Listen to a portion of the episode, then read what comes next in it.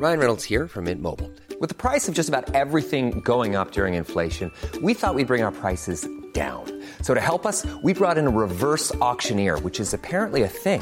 Mint Mobile unlimited premium wireless. Ready to get 30, 30, bit to get 30, bit to get 20, 20, 20, bit to get 20, 20, bit to get 15, 15, 15, 15 just 15 bucks a month. So, Give it a try at mintmobile.com slash switch. $45 upfront for three months plus taxes and fees. Promo for new customers for limited time. Unlimited more than 40 gigabytes per month. Slows. Full terms at mintmobile.com. This podcast is for entertainment purposes only and does not replace your own financial, tax, legal, or financial product advice.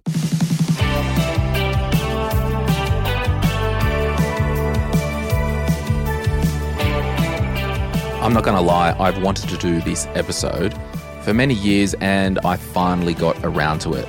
We've got a couple of things in common, us people. One of them, you're breathing. The other one, you're probably wearing clothes. Now, the question is for the clothes that you're wearing, are you willing to put attention to your clothes? I mean, a lot of us are willing to put attention to what we invest in. A lot of us are willing to put attention to our diet, our budget, our lifestyle, everything else. And if you're anything like me, you know that you get results when you put your attention to something. So when it comes to your clothing, are you putting attention to that? Do you care about the downstream consequences of when you're purchasing clothes? This episode is a real eye opener. And what if I asked you, I want you to pay a little bit more for clothes to make sure that people aren't being taken advantage of? And it's not all the time we have to pay for clothes. Sometimes we have to pay more for quality. Sometimes with our investing, we have to pay more if we want an ethical ETF, if we want some extra screening done. The purpose of this episode is to really make you think about what you're wearing, how conscious you are with your clothing, and if you need to make any changes going forward to your wardrobe. Maybe you need to not shop for six months and maximize what you've already got. Maybe you need to go, hey, I'm just going to buy secondhand quality. Or I'm going to look at all the brands that I use and look at the Baptist World Aid Ethical Fashion Report to see how my brand stacks up. Now, today I'm talking with Sarah Knop from Baptist World Aid about this year's Ethical Fashion Guide, the changes that have been made since last year, all the details. We'll talk about brands, we'll have a bit of fun as well. But I really want to draw attention to this issue that we all face in our everyday life. I hope you enjoy this episode. If you find it useful, please send it to a friend, please send it to a family member. Let's get the word out there about the Baptist World Aid Ethical Fashion Guide. And if you really believe in this organisation and what they're doing in this space, I'll put a link in the show notes so you can financially contribute to Baptist World Aid. All right, let's get into it.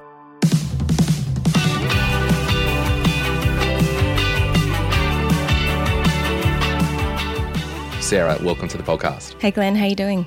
I'm so good. Now, let's just get right into it. Who are you and what does Baptist World Aid do? Great question to start with. So, I work for Baptist World Aid Australia, which is a Christian aid and development organisation that partners with like minded agencies overseas to empower communities as they emerge from poverty. So, at the heart of what we do is really empowering people to challenge injustices that they face, things like access to basic human needs like clean water and safe housing, um, but also access to rights um, like gender equality.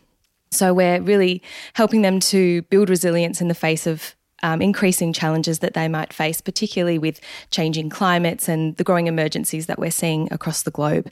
So, I work in advocacy for Baptist World Aid and I advocate for social and environmental justice for the people who make our clothes. Um, but also for the communities around um, those producing factories and, and farms um, who are really adversely affected by production in the fashion industry and the environmental harm that it causes. Um, so we do that through extensive research um, that we've conducted every year since 2013 um, into the supply chains of large fashion companies, resulting in an ethical fashion report and guide, which has just been released for 2022. So I'm deeply passionate about the work that we do. I actually used to we used to work for some of these retailers as a buyer, and I'm really passionate about seeing change in the industry. So it's um, a pleasure to be working on this project. So the report, like it has been going since 2013, is there any more background? Like, how did it come about, and like what was the actual purpose for it? Yeah, so the aim of our research and report is to really just work towards a global fashion industry that enables the workers, um, of which there are conservatively estimated about 60 million currently, who participate in the fashion industry to um, really have dignity and um, be respected for the work that they do so that they can contribute to um, breaking the cycle of poverty and really having flourishing communities um, through their contributions and through their work. So um, we really want to see that shift in the global fashion industry um, as well as the environmental degradation that the industry is currently causing. So as I said, we, we assess these companies um, using a survey. This year, we've assessed 120 different companies, and we really look at different elements of their supply chain through things like worker exploitation. So that might be excessive overtime or um, unpaid wages. We look at things like modern slavery. Uh, so there's a lot of forced labour in the fashion industry, um, but also the environment. So what what are their agricultural practices like? Because we know that a lot of agriculture really strips the planet of its natural resources. So we look at all sorts of things uh, throughout the supply chain and and analyse those through a survey of 46 questions um, that gives companies a score out of 100. Yeah. So you mentioned 120 companies. There's been some big changes this year. Last year, it was like 60 companies, wasn't it? No, so we've um, we've gone from 93, I think, to 100 120 right. companies this year. But the additional companies that we've added have meant that we have a brand list of almost 600 brands this year. So it's a really extensive increase in the number of companies um, that have been included and the number of brands that have been included in this year's research, making it our biggest research piece to date. Um, and within that list of 120 companies, um, we really focus on those global and Australian fashion companies that have an annual revenue of $50 million Australian and over. Um, and we do that because those really big companies, they stand to directly and indirectly employ the most workers in the industry. They produce the largest volumes of clothing and footwear, and they can have the largest impact on the environment, but they also stand to make the biggest difference if they do improve their business policies and practices. So that's why we focus on those big companies. So the report this year, like I, I looked at last year's report and, you know, it's just some of the brands that I personally use. Um, so Country Road, they got an A last year. Bonds got an A. Nudie Jeans got an A. I was a bit devastated. Industry got a D. but this year, uh, am I correct in saying that it is a number score out of 100, not an ABCD rating? Yeah, that's right. So we've made some changes to our scoring system this year. Um, so with that in mind, you know, the the report continues to be founded on the same robust research methodology that we've been using um, and refined a bit over the last nine years. Um, but we have we've decided to publish company scores out of 100 this year. So, um, what that means is that where historically we had an A to F grading system that you've mentioned and that ranked companies um, based on this, their performance this year, we've decided to be more transparent with the scoring so that companies and individuals alike can have a look at the score and really understand how the company is performing, um, but also where the gaps are. So we've dug into six spotlight issues this year that we think will be really relevant for companies and shoppers to understand where the industry really needs to put its focus um, and where we would really like to see um, shoppers become aware of the gaps in the fashion industry. And we're really hoping that by dialing up that transparency this year, shoppers will not just look at the the grade or the score, but they'll actually take it into consideration when they're shopping, and they will also um, use our brand finder tool on our website to speak out to brands. We have an email tool that you can use to talk to companies about what you'd like to see them do, where you want to see them improve, where you've noticed that they've made progress. So mm. we think it's going to be a really helpful tool um, for people to use this year with that scoring new scoring system in place. Yeah, so I guess the one, two, three, four, five pillars are policies and governance, tracing and risk, supplier relationships and human rights monitoring, worker empowerment, and environmental sustainability. Um, what's can we go into maybe like you know policies and governance you know i think most people would know that you know corporate governance is like the structure of the company and you know how tightly it's run but the tracing and risk what's that look at Yeah, so they're the they're the five categories that our survey is broken into, and that's really how we how we try to cover the full supply chain um, in our research. But you know, when I talk about spotlight issues, we're going even deeper than that. We're pulling out six of the the questions or a couple of questions together um, that are really key issues that we really need to move the needle on in order to see a more ethical and sustainable industry. So, so this year, the things that we've we've pulled out for companies and individuals to really get a deeper understanding on are when it comes to tracing tracing and risk, we're looking at tracing beyond the final stage of the supply chain. So, the final stage of the supply chain is those garment workers who are who are sewing um, and producing the end product. Um, but when you look beyond that, you've got fabric mills and you've got farms where the cotton's grown, um, and that's where we are still seeing a significant gap in companies tracing. Um, so we know that 41% know where their inputs come from or, or, have a project to actively trace it, and 52% of companies either know where their raw materials come from or are working to actively trace it. So about half still aren't. So that's where we really need to bring those workers and their working conditions into the light, and that just can't happen if companies aren't tracing them and don't know where it's coming from. So that's the tracing and risk, um, I guess, category in our survey, but but tracing beyond final stage is what we're really wanting companies to to focus on moving forward. Yeah, it's fascinating because I guess that's probably like in recent weeks, Apple. Uh, it's become apparent that Apple have uh, known for some time that some of their contracting companies down the line, uh, there have been child labour used, and they didn't move fast because it would have affected their bottom line effectively. Uh, so this stuff's just really important. And I know this year, I don't know if it was last year, um, because you know we all just look at the brands that we like to use. But like I'm, I'm seeing Big W on there. I'm seeing like Kmart. Is that just the Big W clothing, or is it if I buy a new kettle from Big W? It's a, it's the clothing supply okay, chain. Cool. Yeah, yeah, it's the clothing supply chain. So this year we have added a focus on footwear. So a lot of the new companies that have increased our list this year are footwear companies, mm. um, and that's really highlighted um, that there are similar issues happening in footwear, but a whole unique set happening in the footwear industry as well. So lots of things to dig into now that we're including footwear with a greater presence in our survey. Um, and I would say also just back to your point on on Apple and and having child labour in their supply chain. I don't think there's really any large company that could say beyond a reasonable doubt that they have no issues, no labour exploitation in their supply chain. Mm. So, what we really want to do is bring those issues out into the light because if a company says they don't have it or they can't find it, then they're probably just not looking hard enough. And we, as the general public, should be asking this question to companies Have you found cases? Are you looking for these cases? Because we can't address these issues and we can't remediate them if we keep them hidden. So, we want yeah. to really bring these workers out into the light and, and give them a chance at having justice and and dignity in the work that they do. So we will talk about some, you know, some good brands and brands that have moved in the last 12 months, but you know, and we'll put a link in the show notes because the report's now live as at uh, this episode going up. We'll put a link in the show notes to the report and all that details.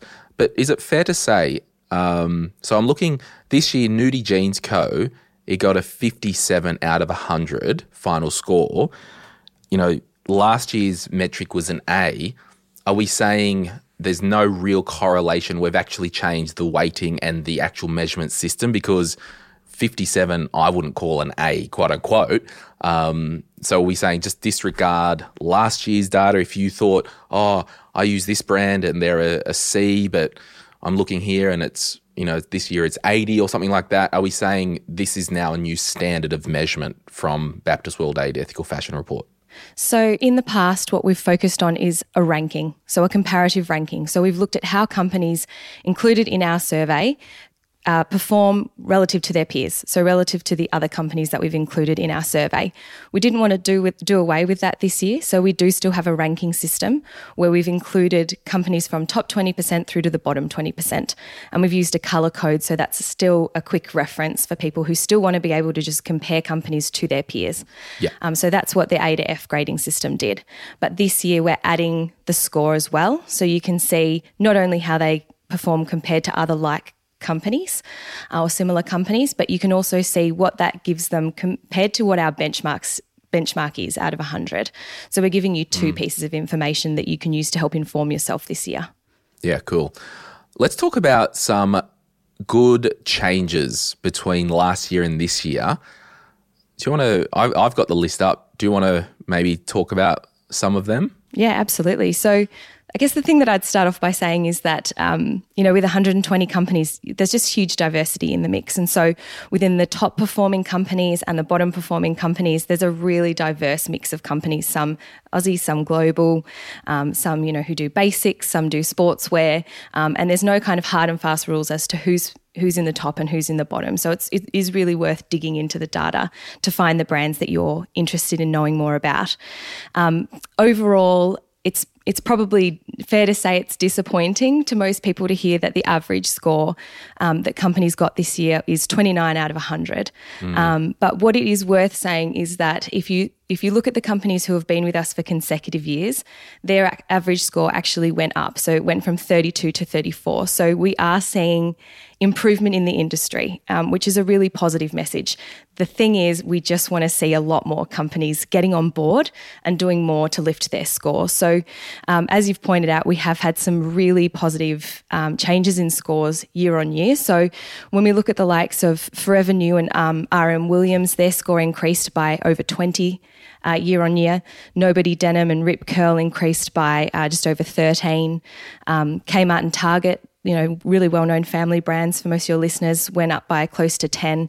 And this does, doesn't say that their year on year progress was great. What this says is that they've been working at this for a long time and they've invested in certain areas of their business to really see that significant um, improvement in their score across the board, you know, we see the companies that have improved their score um, are sort of characterized by, as I said before, that that digging into tracing and really trying to get further into their supply chain.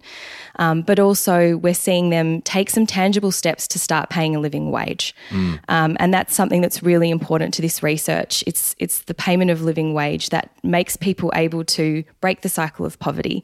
That a living wage is often higher than a minimum wage in the countries where fashion is produced, um, but it's really essential for people to be able to just afford the basics like food, um, safe shelter, clean access to clean water, um, but also have some resilience, some financial resilience around a lot of the the climate and global emergencies that we're seeing. And so, you know, a lot of those companies who are the top performers or who have had an increase in their score year on year are focusing on on, on gains in those areas.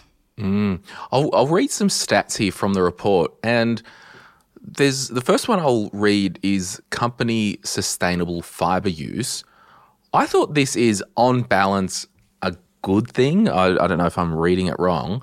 Uh, only 17.5% used no sustainable fibers. 67.5% used sus- I can't speak shouldn't be a podcaster when you can't talk used sustainable fibers in less than half their products uh, and I guess this is maybe the sad part of this thing. Uh, only 14.9% used s- sustainable fibers in more than half of their products. Uh, I guess, yeah, it, it's good that only 17 is in the no sustainable. Yeah. But over half, that's not amazing either, is it? Yeah, so uh, as you said, it is really positive that companies are starting to use more sustainable fibres. Um, so, sustainable fibres include things like uh, organic cotton, uh, recycled polyester. So, it's really exciting to see more companies start to use those fibres. As you said, the majority are starting to use them, but that the fact that 50% or around more than half um, use 25% or less actually. So they might just be token ranges. So we sometimes see companies promoting a sustainable range or um, an eco friendly range. So it can just be a very small percentage of their range, or it might just be one or two components. So that's quite common in footwear that just one component they've been able to innovate and come up with a more sustainable option. So um, whilst we're seeing people st- or companies start to explore that, we really want to see those percentages of use increase um, so that we can really see more sustainable fibers being used that are better for the planet.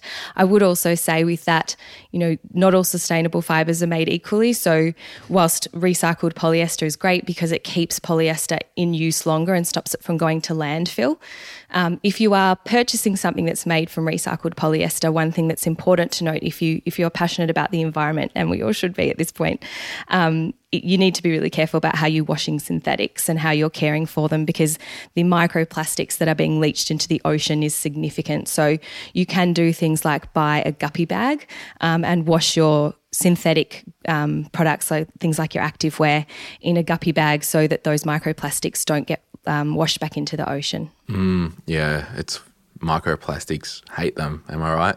Um, Forty-one point seven percent know or are actively tracing inputs.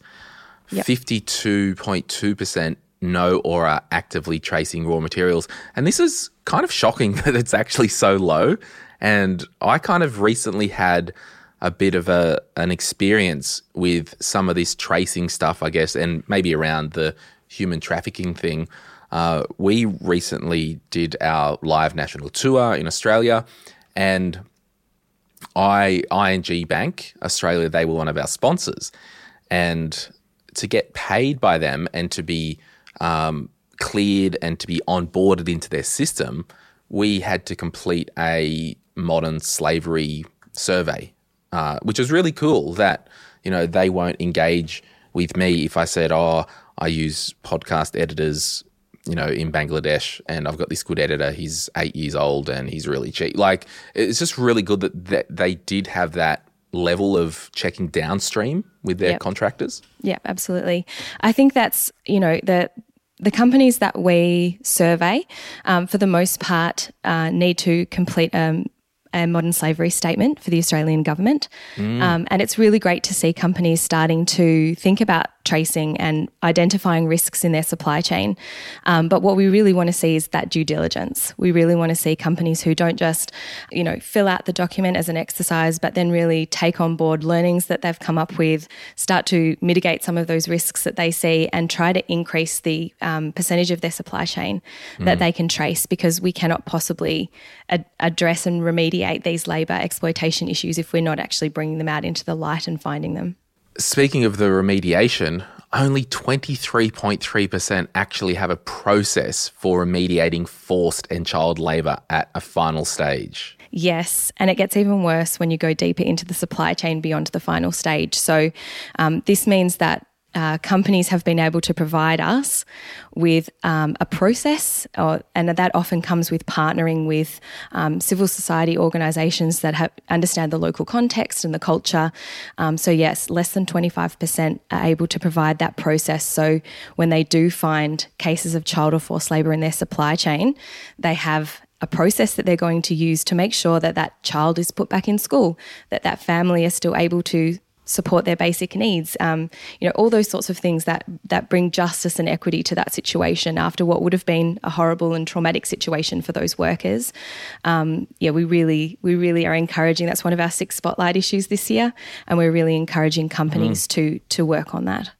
The final kind of big thing that I thought's actually shocking, um, if I'm being honest, companies that pay a living wage that you talked about previously in final stage facilities. So, you know, 90%, am I reading this? 90% do not pay an actual living wage in the final stage facilities? Yeah. So, look, Glen, it's probably fashion's worst kept secret that fashion workers are grossly underpaid. So, in our survey, 10% of companies could evidence that workers in their final stage factories, and that's not necessarily all of them, it's just some of their final stage factories, were receiving a living wage. Um, and that's, as I said, just the, the basic standard that a worker needs in a standard work week without working excessive overtime, um, that they need to just meet their basic needs to be able to pay for the things that we often take for granted here in Australia. Um, and, you know, we're all experiencing the pressure at the moment with the rising cost of living here in Australia. Um, but it really brings it into perspective when you know that that workers overseas who are making our clothes cannot afford clean water food, um, to send their kids to school. Um, you know, just those those basic things that they need to to have dignity. And these people are working long hours, often excessive overtime, six days a week, twelve hours a day. Um, you know, this in this year's report we've shared, and in our guide actually we've shared the stories of a couple of um, garment workers that we absolutely have the privilege in our work of being able to, you know, hear and collect their stories and and then be able to share them and you know, these women are often starting work, um, you know, as children. So Layla, who's in our guide this year, started work at the age of 14. Um, you know, they work excessive hours, as I've shared, and they often experience um, a, abuse and intimidation in their work. Um, the with COVID, you know, worker numbers were reduced, but production levels went up, and they have to meet new standards of production and work harder and work faster, and yet their wages have not increased. Um, mm. they, they still cannot afford the basics in life, and and these are the people that we're really trying to um, help individuals, help shoppers to think about when they're making purchasing decisions. These are real people making our clothes um, who who cannot afford the basics in life as a result of that work, and we really need to think about that when we're making our shopping purchases. We really need to be asking companies who made my clothes and under what conditions were they working when they made them. And you know, we're starting to see more companies focus on the garment workers, um, but there's certainly um, devastating cases of, you know, in China, uh, minority groups of people being forced to work in the cotton fields. Um, you know, it's est- a, recent report estimated that 570,000 Uyghur people in China were in forced labour in the fashion industry, and and we really need to um, not get complacent about this stuff. We need to really continue to push companies to to do more in this space, and also to challenge ourselves on our shopping habits and our shopping choices when we're when we're needing to update our wardrobes. Gosh, this is yeah, it's kind of depressing when you think about it. I don't know how you people live in this world, but I guess someone's got to do the hard work. like, I just want to be like, fix it. And I think the whole thing is like, you know, the whole final stage facility. Companies are probably like, yeah, we're we're really good. We've got this good final stage facility. That's cute, but if you're getting your little zippers from down the road and kids are making them for nothing, like, and you still aren't even paying final stage facility wages that are, you know, living, like, it's just ridiculous. Yeah, and I think honestly that is the main message from our from our report this year is you know, we, we really want to dial up the transparency on what's happening in the fashion industry because while we can acknowledge the progress that's happened over the last 10 years, the scores this year, that average score of 29 out of 100, shows that we really have a long way to go.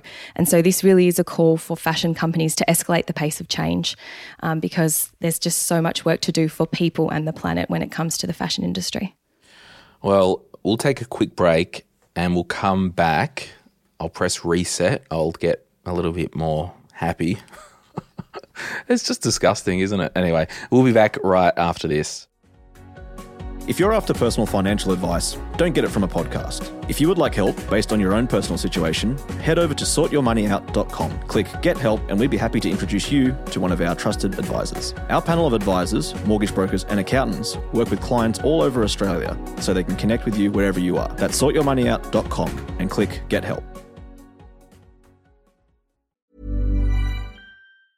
There's never been a faster or easier way to start your weight loss journey than with PlushCare PlushCare accepts most insurance plans and gives you online access to board-certified physicians who can prescribe FDA-approved weight loss medications like Wegovy and Zepbound for those who qualify. Take charge of your health and speak with a board-certified physician about a weight loss plan that's right for you. Get started today at plushcare.com slash weight loss. That's plushcare.com slash weight loss. plushcare.com slash weight loss. Hiring for your small business? If you're not looking for professionals on LinkedIn, you're looking in the wrong place. That's like looking for your car keys in a fish tank. LinkedIn helps you hire professionals you can't find anywhere else, even those who aren't actively searching for a new job but might be open to the perfect role. In a given month, over 70% of LinkedIn users don't even visit other leading job sites. So start looking in the right place. With LinkedIn, you can hire professionals like a professional. Post your free job on linkedin.com slash people today. Okay, so if we step back, we know there's a lot of work to be done, but it's so good that, you know, Baptist World Aid are actually putting the torch on this stuff and putting some consolidated research that's transparent, right? If someone looks at this report, okay, here's Nike. Nike received 50 out of 100. I'm looking at this report here. Uh, the dark blue or the blue that Nike is, Yep. blue equals gooder than Top 20%. orange. Yep. Yep. Blue is the top 20% performing companies in our research. Yep. And it's not a like you're looking at the report, like it's to get the top twenty percent over fifty isn't a high bar. Is it? That's right. Like, There's still a lot of work to be done. Yep, absolutely. so I'm happy to still shop at Nudie Jeans. They got fifty seven. I should try Patagonia. They got 68. Are they the leading one? Oh, no, uh, 86. Who's 86? Um, 86 is Mighty Good Basics. They're an do They, Australian do? they don't do bras, do they, or anything? like They're that? an Australian based company that do basics, a lot of things like undies. um, and they do they, they do are guy stuff? Yeah, they do. Yeah, they do. Might check You it should check them out. I will. Um, well, it's good that it's just not chick stuff. Sorry, I'm just indulging myself, and then we'll we'll move on. Where's Bonds? Bonds, they're not on the list. Uh, Hanes brands. Ah, Hanes. Ah, Yeah. uh, see, that's why you need to be in the know. Hanes brands, 58. That's good. That's good. I'll keep using bonds. What are you seeing, you know, as a whole, from what I'm hearing in layman's terms, not your words, my words, the fashion industry sucks, but it's getting better. And there are standout brands. You don't have to comment on that. But okay. and no, I don't want you to. Um, but like, if I'm a consumer and I just go Westfield, click and collect, add to cart, like I could be so far removed, right, from this. Yeah. Absolutely. H- how do we? I guess part of you know the answer is listening to this podcast and talking about it. Yep. But like, what would you say to people that are so far removed to people who might be literally working for a wage that's under a living wage relative to where they live, so you can wear your nice pair of jeans or your quote unquote nice top? Yeah, absolutely. So, I mean, we conducted some research in 2021 um, with McCrindle um, just into Australian consumption um, and how ethical are Aussies, you know? Um, and we found that three out of four Australians believe that ethical fashion is important. And 87% want to change their consumption habits. But what we also know is that we're not doing it in practice. So we buy an average of almost 15 kilos of clothing per year. We pay an average of $6.50 per piece that we're buying. And about 260,000 tonnes of clothing reaches landfill each year. So I think the question we've got to ask ourselves is if we know we want to do this and we want to change our shopping habits, why aren't we seeing it in practice? What needs to change? And for most people, it's about being informed. It's about getting the information that they need to make that shift. So we really hope that in releasing this report and also in having a brand finder on our website that you can use to easily look through um, the, all the different brands, as I said, up to 600 that we have researched this year, you can start that journey if you haven't already. It's a really great place to start. And in addition to those resources, we have other articles on our website that will really help you out. So things like what to do if a brand you want to buy from isn't included in our research. How can you do that research yourself? Um, but also when you've finished with something, um, you can't you can no longer wear it. What's a suitable way to dispose of it? Because yes, we need companies to be accountable, and and most people would agree that that it really starts with companies that need to become more ethical. But we have a huge role to play as global citizens um, in in this um, global fashion industry. Mm. And so how do you, how you dispose of those things at the end of their life is also really important for the environment because we can't just keep throwing all these things into landfill.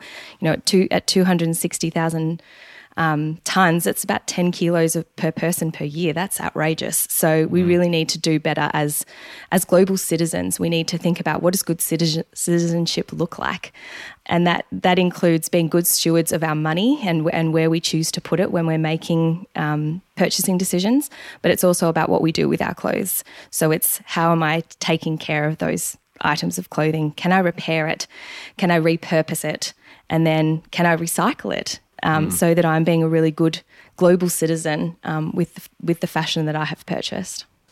Like, how good are nudie jeans if they ever re- like tear or they'll repair them at no cost in store? Yeah, we really um, we've really started to look into that sort of stuff. Not just started, but we have been looking into that stuff in our survey. So, in the environmental sustainability section of our survey, we look at things like um, is there a repair or a take back scheme that the company has available, so that so that you can keep those items in circulation for longer. And that's part of that's an important part of circularity in in the fashion industry is that ability to keep that item Yeah. in cycle for longer. How like how does Sarah from Melbourne shop knowing that she lives and breathes all this stuff? How do you do it? That's a great question.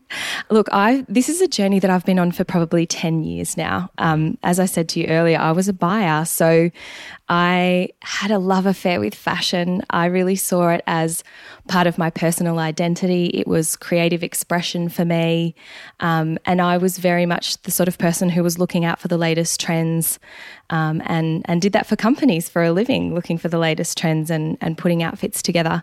And so for me, becoming a more ethical shopper has been a ten year journey, and it's not it's not over yet. I'm I'm human, so I it's not perfect yet.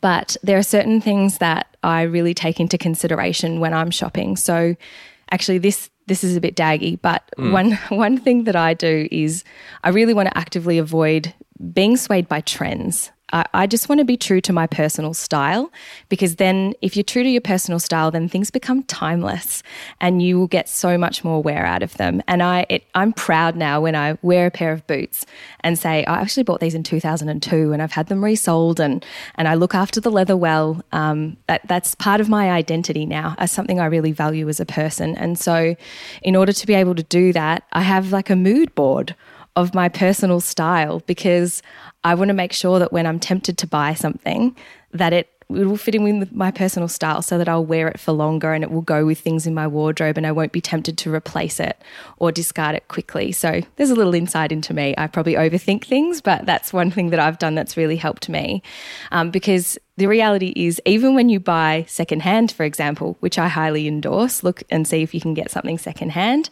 um, you can still be tempted to buy things that you'll never use because they might be cheap or convenient or, or you know, just something that you've never tried before. But if you stay true to your personal style, then I think you'll you'll wear things for longer and you won't make so many frivolous purchases as such. Um, so I I always say to people, the most sustainable wardrobe that you have is the one you already own.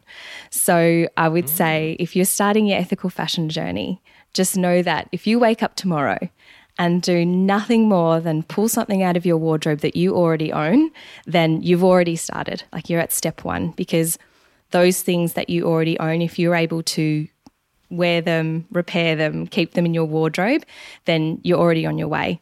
So I really pulled back on the volume of things that I was purchasing as my first step into ethical fashion. Um, and then I look for alternative ways to get what I need. I buy secondhand. There's great things available on if you don't if you're not comfortable with op shopping, which I know isn't for everyone, look on Facebook. Marketplace, Depop. Like there's so many ways to get secondhand clothing now. Um, and also ask yourself if you actually need to buy it. You know, can can you borrow it?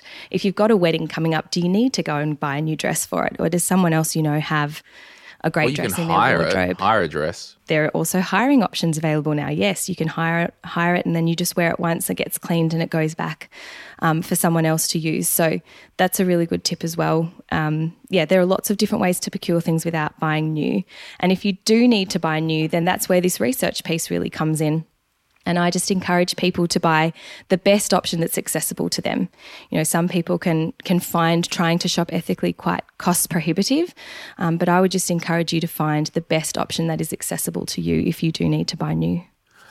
Yeah, and I would say, like, for me personally, uh, I'm, you know, my privileged financial position means that I'm not quote unquote cost sensitive. Like, I can walk into Nudie and drop $260 or however much a pair of jeans are. But I mean, they will last so long. And maybe for those, like, we are a money podcast, if you're just starting out, like, I'm not saying go and spend hundreds and hundreds of dollars today but it could be more. How can you be a bit more strategic? Like get a timeless pair of jeans, get a black pair of jeans, get a I don't know. um, Don't ask me about fashion advice, but like, how can you just start the journey? Like, how can the train leave the station? So that's what I do. And for me personally, uh, and it's more of a comfort thing. Um, most of my clothes are 100% cotton um, because I don't. I want it to breathe. And um, actually, I was in. I've got a Bonds hoodie that I bought like four years ago, and I just I just keep it for winter because it's still kind of good and it's it's fine. I like it. Uh, but I went to Industrie, and they're so dead to me. I'm so disappointed after reading that. But I like their shirts. Um, anyway, I need to find a new retailer. Anyway, I digress. But I went in there and I wanted a, like a jumper or a new hoodie for winter, and I tried it on. It's like, oh yeah, this looks good, but it doesn't feel right. There's something up with this. And I looked and it was like 90% polyester. And I was just like, ugh. Anyway, I walked up to the counter. I'm like, oh, hey, do you have any jumpers that are cotton? And the chick's like, oh, yeah, over there, that one there. So I'm like, sweet, tried it on, awesome. Got home wearing it. Within the first couple of days, I'm like, this still doesn't feel good. It was only 80% cotton or something like that. Yeah, right. And I'm just like, he's just so dead to me, Industrie. Just so dead. One thing I would say about Industrie is um, within the 120 companies that we have in our survey, um, because we want to include all companies who earn 50 million and over, we have about a third that that don't submit information. We just go based off public information only. So Industrie is one of those companies who we've used public information only for the report this year. Um, so it is worth writing to them and asking them about what they're doing um, in that space. But but for transparency's sake, we're only using um, their publicly available information for their score this year. Okay, I'll, I'll reframe because I still might. Know, I'm not buying jumpers from there or pants anymore. I'm going to write to them though and say, "Can you conduct research?" Just a question, because when I start talking, I just derail everything. Sure. So, like Seafolly, for example, they scored 28. Mm-hmm. Now, we can look at the breakdown, and this is the good thing, right? So, would that be, you know, uh, eth- environmental sustainability? Because I haven't seen many 100% organic cotton swimwear, right? Like it just Sure. doesn't exist, right? But we can look at the breakdown and say, ooh, worker empowerment, three out of Yeah. 10. And that is That's crap. That's an all too common tale. So, worker empowerment is the section of our survey where companies tend to score the lowest. And that's really where workers are empowered to use their voice to speak out against um, issues that are happening in the factories that they're working in. And so, uh, in this year's report, we have called out a few issues around worker empowerment. Um, one being grievance mechanisms, for example. So, when a factory has, well, when factory workers have uh, a grievance mecha- mechanism, it means that it's anonymous, it's provided in their local language, and it means that they are entitled to raise an issue that they have observed in their factory, and it will be resolved without that, um, without any risk of them being, um, you know, losing their job or being in any way affected by the fact that they've raised this issue. And we really need to see improvements in grievance mechanisms because what we see from quite a few companies is oh there's a suggestion box in the factory but that's not anonymous That's hanging it's over the bin, isn't it? Usually. that's that's not that's not an effective way for workers to really um, be able to bring issues happening in their factory to the front line. So we really need to see more work done around providing safe ways for workers to be part of unions, to be part of collective bargaining agreements, um, and to have effective grievance mechanisms for raising issues. Um, because when they're able to to collaborate and and have their voices heard, then that's when they can advocate for change. You know, they don't need other people to do it for them. They can really be advocates for change and agents for change in their own workplaces. So, just on this whole, you know, personal journey of mine, how I've just been, you know, disappointed with Industrie's score. If someone, and life's a journey, blah, blah, blah, et cetera, et cetera.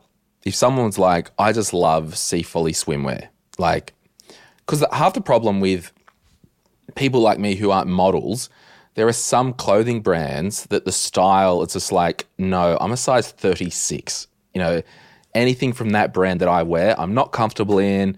It looks like i'm horrendous and all that stuff. So i get the fashion thing. So if if someone like me is like all right i need a new home because Industrie is not going to be my go-to long term unless they get their act together. So if someone is like me and they're like i love Seafolly but i'm really disappointed with a 28 there's solace to know that they scored nine out of 10 for human rights monitoring and supply chain relationships. Like, that's a that's really good. Nine out of 10. So there are there will I mean dig into the scores is what I would say. If you want to know more about that company Is it out of 10, sorry, or out of 100 each category? How are we doing? No, this? so the total's out of 100 Yeah. And each section then is out of a different amount. So which section were you talking about? Well, I was looking at um, supply. Oh, it's out of 34, is it? Supply. 34. All so right, for hu- supplier relationships and human rights Okay. I'll, I'll recant my comments. Maybe they suck. Um, but anyway, the, the point I'm making is you can have a look at the individual sections. Um, so, like policy and governments is governance is out of six, tracing and risk is out of fifteen, supplier and human rights monitoring is out of thirty four. So I totally recant my nine out of ten. Yeah, of it's a C. nine out of ten. Um, yeah, and and they're weighted that way for a reason. So uh, you know, policies and governance is out of six because they're actions that most companies have taken by now, and they they really should have. It's it's not as complex to create a policy around something as it is to then put really tangible actions in place to see those policies and see those codes um, actioned in factories right throughout your supply chain. So they are. They are, the scores are distributed that way um, accordingly Yeah, cool. So there, it's obviously a weighted thing, and that's all good.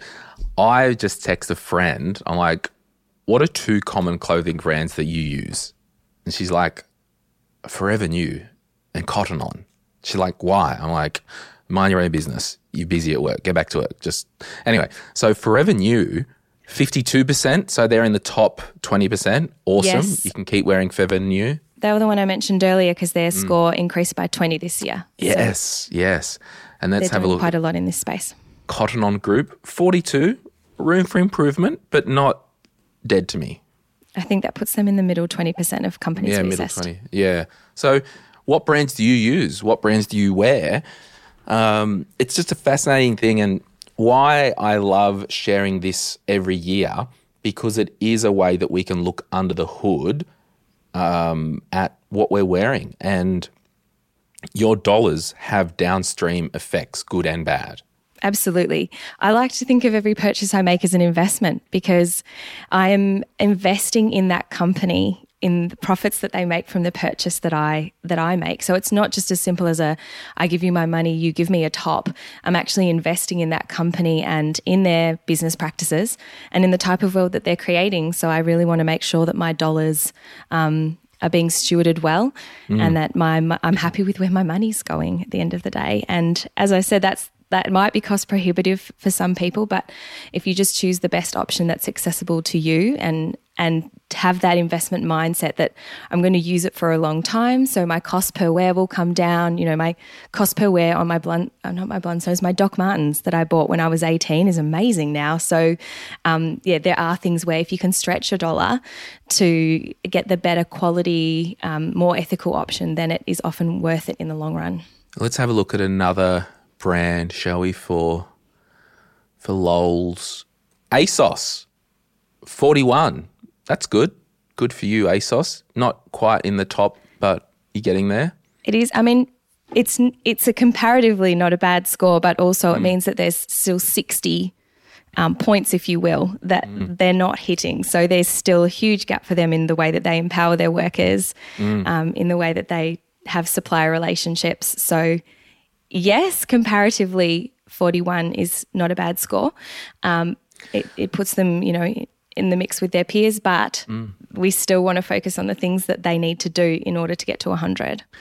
AS Color, 66. Good for you, AS Color. Good for you. You're good people. But anyway, we might leave it there. Was there anything that you wanted to kind of say that you just like, would this guy shut up so I can actually land a point? Sure. I guess I would just say if you're in, interested in ethical fashion, um, it can be really confusing out there to know what, what is ethical and what is not. It's fair to say when we look at um, not just our research, but what's been happening in the media over the last 10 years, you know, shoppers have got to a point where they're really confused about what ethical fashion is. And that's, um, you know, evidenced in the fact that a lot of their trust in these fashion companies has diminished through things like corporate greenwashing. And so we really want to help you as a shopper to understand what ethical fashion is. Um, and it can get so lost in buzzwords like slow fashion and eco friendly. Um, but at the end of the day, uh, ethical fashion, the essence of it is that the shoes and the clothes and the accessories are designed manufactured, used by you, and disposed of by you in ways that honour and respect the people who made them, um, whilst minimising the impact that we have on the environment. And so our research looks at everything from the raw materials, so things like mining your synthetics, um, the petroleum that's required, through to picking the cotton, um, but all the way through to what they're doing to make sure that you are informed as, as a customer of theirs to dispose of that item or to repair that item um, so that it can continue its life for longer. And so that's what we aim to do in our report. It's extremely extensive with 46 questions and looking at all different stages of the supply chain um, and looking at a whole lot of different different data points that we're sent, you know, hundreds of thousands of data points that we use to analyze these companies. And so if you're confused, jump on our website, have a look at the resources that we have made available for you, check out the brand finder. And if you want to start um, your ethical journey, and you want to speak back to these companies, um, click on a company, send them an email, and and let them know what you think and what you want to see in the future from them. And and good luck with your ethical fashion journey. Love that. Thanks, Sarah. And I, I will say, you did mention fast fashion then. And in my mind, I was like, oh, fast fashion, H&M equals bad. They didn't score that badly. They're in the top 20%. So this report will help you reset all those buzzwords, perhaps. You know, some of the fast fashion companies are some of the biggest in the world. And so we have, uh, you know, some fast fashion companies are down the bottom 20%, um, but some, as you said, have done quite a bit in this space um, to see improvements in their supply chains. And so, yeah, th- there's no one single answer for fast fashion companies. So it is worth looking into them um, and seeing how they perform because some of them might have done some work to put in some preventative measures at the, at least or at a minimum to to start seeing improvements in their supply chain.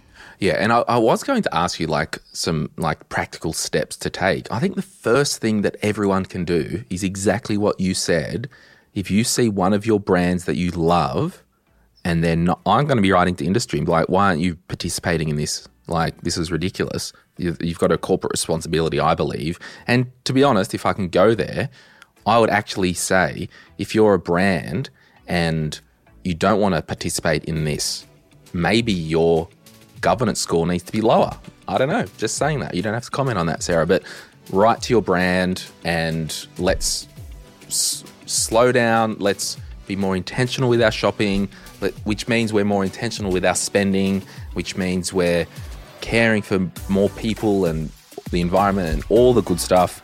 But we'll put a link in the show notes so people can go direct to the website and have a look at the report and look at some brands. Sounds wonderful. Thanks so much, Glen. Thanks for having us, Sarah, and we'll get you on next year and we'll do it all again.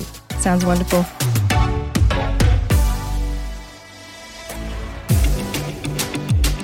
We acknowledge the Awabakal people, traditional custodians of the land on which our studio sits, and pay respects to their elders, past, present, and emerging. We extend that respect to Aboriginal and Torres Strait Islander peoples who may listen to our podcast. My Millennial Money supports a variety of charities, and we encourage you to consider giving as part of your overall financial strategy. If you would like some giving options, or if you're unsure about which charity you can support, head to mymillennial.money forward slash charities for more info. This podcast is for education and entertainment purposes. Any advice is general financial advice only, which does not take into account your objectives, financial situation, or needs. Because of that, you should consider if the advice is appropriate to you and your needs before acting on the information. If you do choose to buy a financial product, read the product disclosure statement, target market determination, and obtain appropriate financial advice tailored to your needs. SYMO Interactive Proprietary Limited, the publisher of the podcast, and Glen James are authorized representatives of Money Sherpa Proprietary Limited, which holds financial services license 451289.